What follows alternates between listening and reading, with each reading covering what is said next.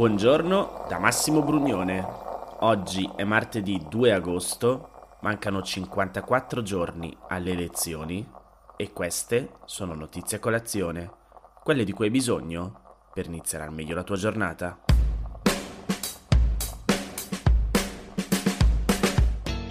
Ieri la giornata è iniziata così. Quello che abbiamo chiesto a Letta è una cosa molto semplice non candidare Fratoianni che ha votato 55 volte la sfiducia a Draghi nei collegi uninominali, non candidare Bonelli che non vuole termovalorizzatore a Roma e rigassificatore a Roma nei collegi uninominali, non candidare Di Maio che ha distrutto tutto il lavoro che abbiamo fatto al Mise ed è stato uno dei politici più trasformisti nella storia nei collegi uninominali. Che vuol dire? Vuol dire non ci chiedere di prendere i nostri voti, perché nei collegi uninominali si sta insieme sotto un nome, di mettere il nostro simbolo, quello di Azione più Europa, per eleggere queste persone. Insomma, come già ti avevo accennato ieri, ma ancora più chiaro, Calenda dice a Enrico Letta, se ci sono Di Maio e Sinistra Italiana, io in coalizione non ci vengo.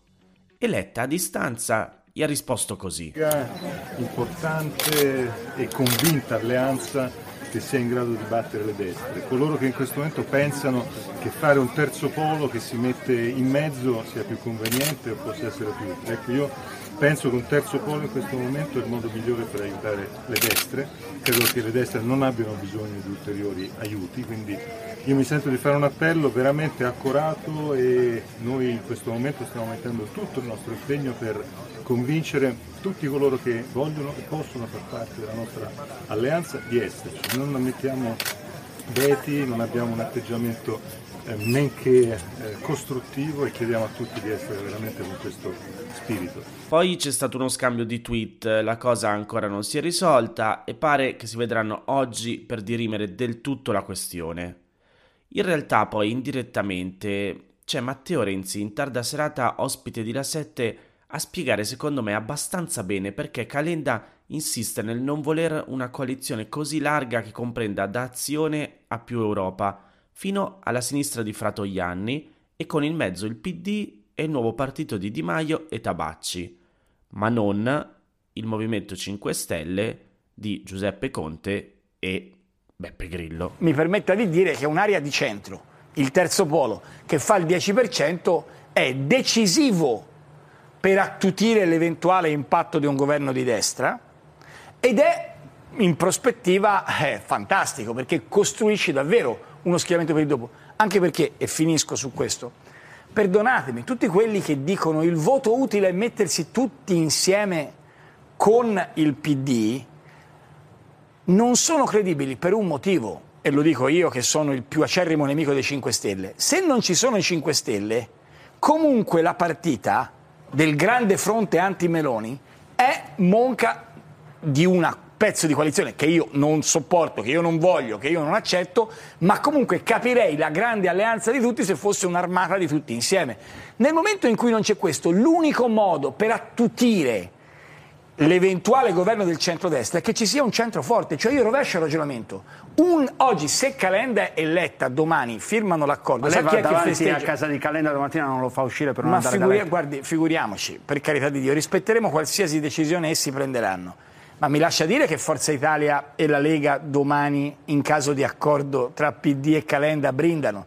Perché fate conto di essere un elettore che si è di, ha sempre votato destra, che non vuole votare destra perché è sconvolto dal trattamento Draghi, che magari vede anche, che so, la Gelmini e la Carfagna che lasciano eh, Forza Italia. Secondo voi le votano più volentieri se stanno in un polo moderato, in un polo centrista, o pur di votarle accettano di votare Fratoianni, Andrea Orlando, Peppe Provenzano e la sinistra radicale? I comunisti non li voteranno mai e Fratoianni ha quella cultura e quell'imprinting lì. Insomma, Renzi dice due cose fondamentali. Occhio che in realtà la coalizione larga non è così larga, perché Di Maio non rappresenta i 5 Stelle. I 5 Stelle stanno con Conte, quindi già manca un pezzo fondamentale per poter dire a chi è in dubbio se unirsi o meno, stiamo tutti insieme che così battiamo la destra.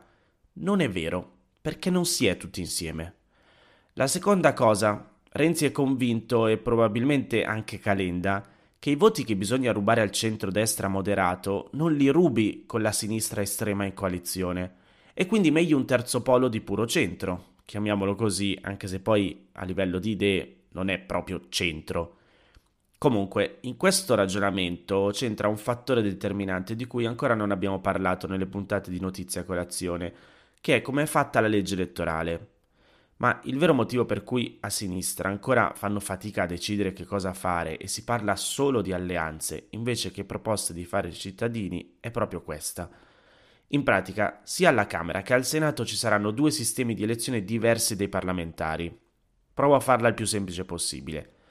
Alla Camera ci saranno 148 collegi uninominali, che corrispondono al 37% di tutti i posti disponibili.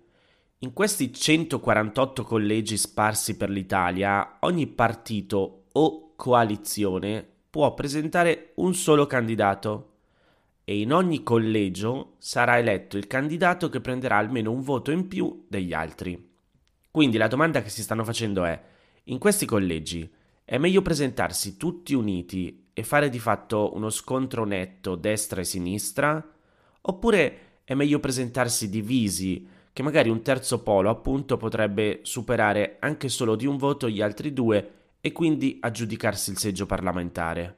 Eh, bella domanda, no?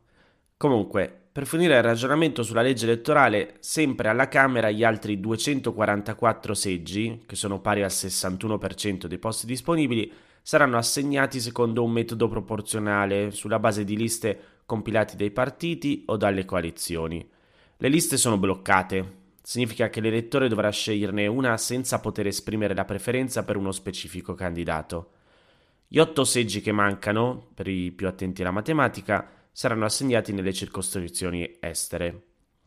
L'assegnazione dei 200 seggi del Senato si baserà sullo stesso principio. 74 seggi saranno assegnati in collegi uninominali, 122 con metodo proporzionale e 4 nelle circoscrizioni estere. La differenza è che alla Camera i seggi assegnati con il proporzionale saranno calcolati sulla base dei voti a livello nazionale, mentre al Senato a livello regionale.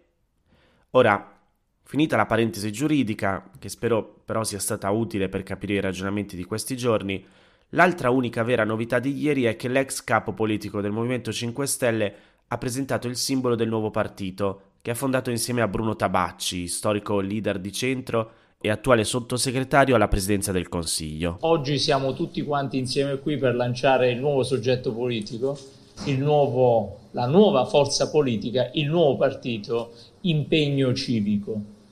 Impegno Civico l'hanno detto in molti, ma lo vorrei sottolineare, è un partito riformatore che guarda con molta attenzione all'innovazione, all'ecologia, alla digitalizzazione, ai giovani, al sociale. Non vuole parlare agli estremismi, non ci interessa parlare a quelli che vogliono sfasciare tutto, non ci interessa parlare a coloro che fondano la loro politica sul no. Insomma, una volta storica per Di Maio.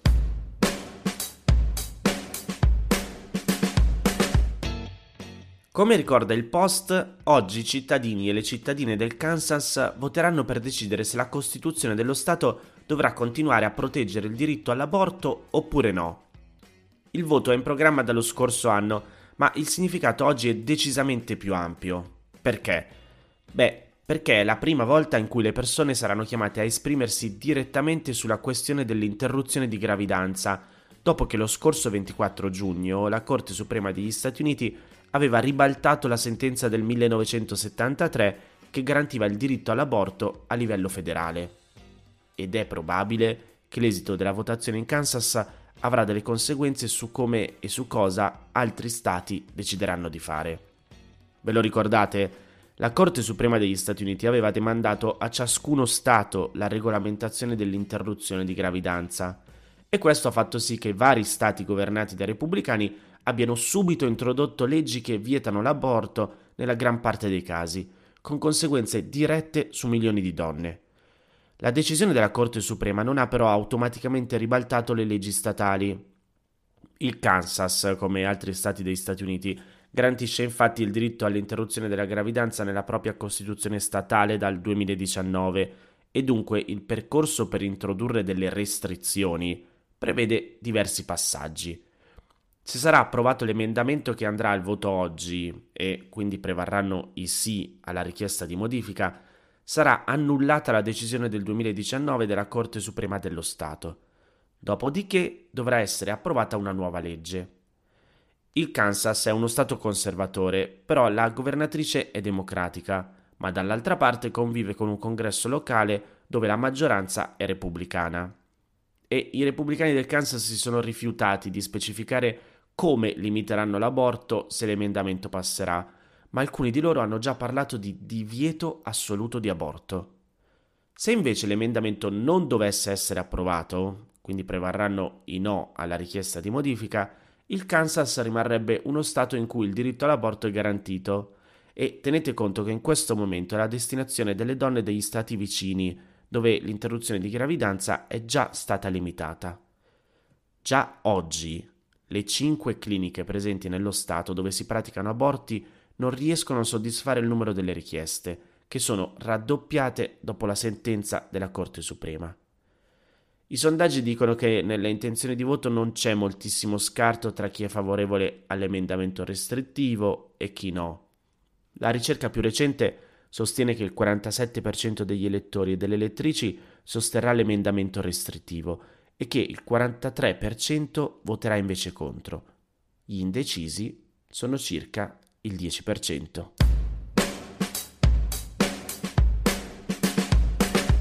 Ieri tutti i giornali hanno dato notizia della partenza della prima nave carica di grano da un porto ucraino da quando è iniziata la guerra. La nave si chiama Razzoni, è partita dal porto di Odessa, batte bandiera della Sierra Leone e trasporta circa 26.000 tonnellate di mais. È diretta in Libano, paese che si trova da tempo in una crisi economica molto grave. La notizia ovviamente è importante, ma probabilmente l'avete già letta o sentita da qualche parte mentre invece non so voi, ma mi ero perso quest'altra notizia riportata domenica dal Corriere della Sera. Una notizia che ci riporta alla cruda realtà della guerra che non dovremmo mai dimenticare essere in corso. Piccola parentesi, tutte le sere quando passo a piedi da Piazza Duomo a Milano per prendere la metropolitana per tornare a casa, di fronte alla cattedrale c'è un gruppo di ucraini con una lunga bandiera dell'Ucraina che stanno fermi là, tutti i giorni tutte le sere, come a dire non dimenticateci. E noi non li dimentichiamo. Comunque, la notizia. Scusatemi per gli errori che farò nelle varie pronunce. Comunque, Federico Fubini ci racconta la storia di Oleksiy Vadutursky, l'oligarca ucraino del grano eliminato dai russi con un missile sulla camera da letto. Oleksiy Vadutursky è morto perché aveva detto di no è stato eliminato dai russi in una classica esecuzione mafiosa e il messaggio del suo annientamento è rivolto a tanti altri in Ucraina. È un avvertimento a chiunque potrebbe ricevere le stesse richieste o le ha già avute.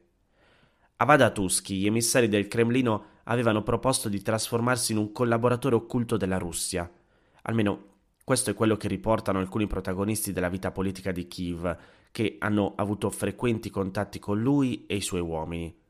Il Cremlino aveva sperato di usare l'influenza di Vadatusky quale maggiore imprenditore agricolo e padrone della logistica in Ucraina per accelerare la sottomissione di tutta la striscia del sud da Kherson a Mykolaiv fino ad Odessa e per paralizzare le vie di trasporto del paese. In cambio, a lui era promessa la tutela del suo patrimonio da poco meno di mezzo miliardo di dollari e la sua posizione al cuore dell'industria agricola e del trasporto navale del paese. Padatusky non era un uomo di ampie vedute. Fino al 1991 dirigente di un conglomerato sovietico, proprietario di porti sul Mar Nero e di una capacità di stoccaggio di grano per 2,5 milioni di tonnellate a Odessa, Kherson e Zaporizhia. L'imprenditore era soprattutto il monopolista del trasporto fiume in Ucraina. Era un uomo duro, forse anche ottuso, aveva resistito ferocemente alla liberalizzazione del trasporto via nave nel suo paese, prima piazzando il figlio Andriy in Parlamento e in questi mesi manovrando il partito dell'ex premier Timoshenko. A maggior ragione non intendeva rinunciare al suo monopolio sulle acque dolci, perché il blocco dei porti oggi rende prezioso l'accesso da Kiev al Mar Nero attraverso la foce dello Dnepr il grande fiume diventa l'arteria vitale di una nazione sotto assedio.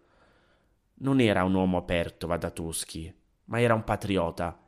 Dall'inizio della guerra finanziava l'esercito ucraino.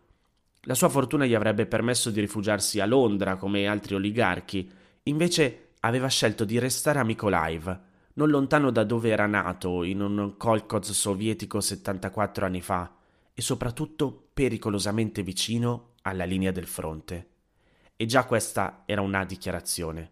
Non aveva intenzione di piegarsi. Per il Cremlino avere Vadatusky quale complice sarebbe stato un trofeo più importante della conquista di una città del Donbass. Avrebbe significato poter strangolare le comunicazioni interne dell'Ucraina e controllare una capacità di esportazione di grano in Europa, Africa e Medio Oriente da 80 navi e 4,5 milioni di tonnellate all'anno. Fare di Vadatusky un collaborazionista avrebbe concentrato in mani russe una quota crescente dell'offerta di cereali sui mercati globali, con il potere politico che essa conferisce. Ma l'imprenditore aveva respinto le pressioni. Era un oligarca, non un uomo dai modi impeccabili, ma non intendeva lasciarsi corrompere a spese della libertà del suo paese. È sicuramente il suo rifiuto a essergli costato la vita. I missili hanno puntato la stanza da letto della sua villa con una tale violenza e precisione che di Oleksiy Vadatusky ora non resta neanche un cadavere che possa essere raccolto in un feretro per l'ultimo maggio a un uomo d'acciaio, anche nell'onore.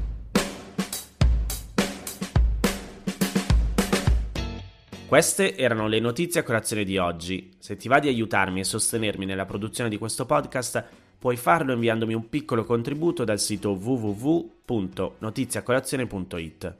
Se ti sei perso alcune notizie puoi andare indietro e ascoltare quelle dei giorni scorsi e se lo ritieni utile puoi condividere questo podcast inviandolo a qualche amico. È disponibile su tutte le piattaforme audio. Ricordati che se vuoi puoi iscriverti al canale Telegram di Notizia Colazione per riceverle tutte le mattine direttamente sul tuo smartphone. Oppure mandami il tuo numero di telefono all'email notizie a chiocciolagmail.com per riceverle via WhatsApp. Ti aspetto domani per iniziare insieme una nuova giornata. Un saluto da Massimo Brugnone.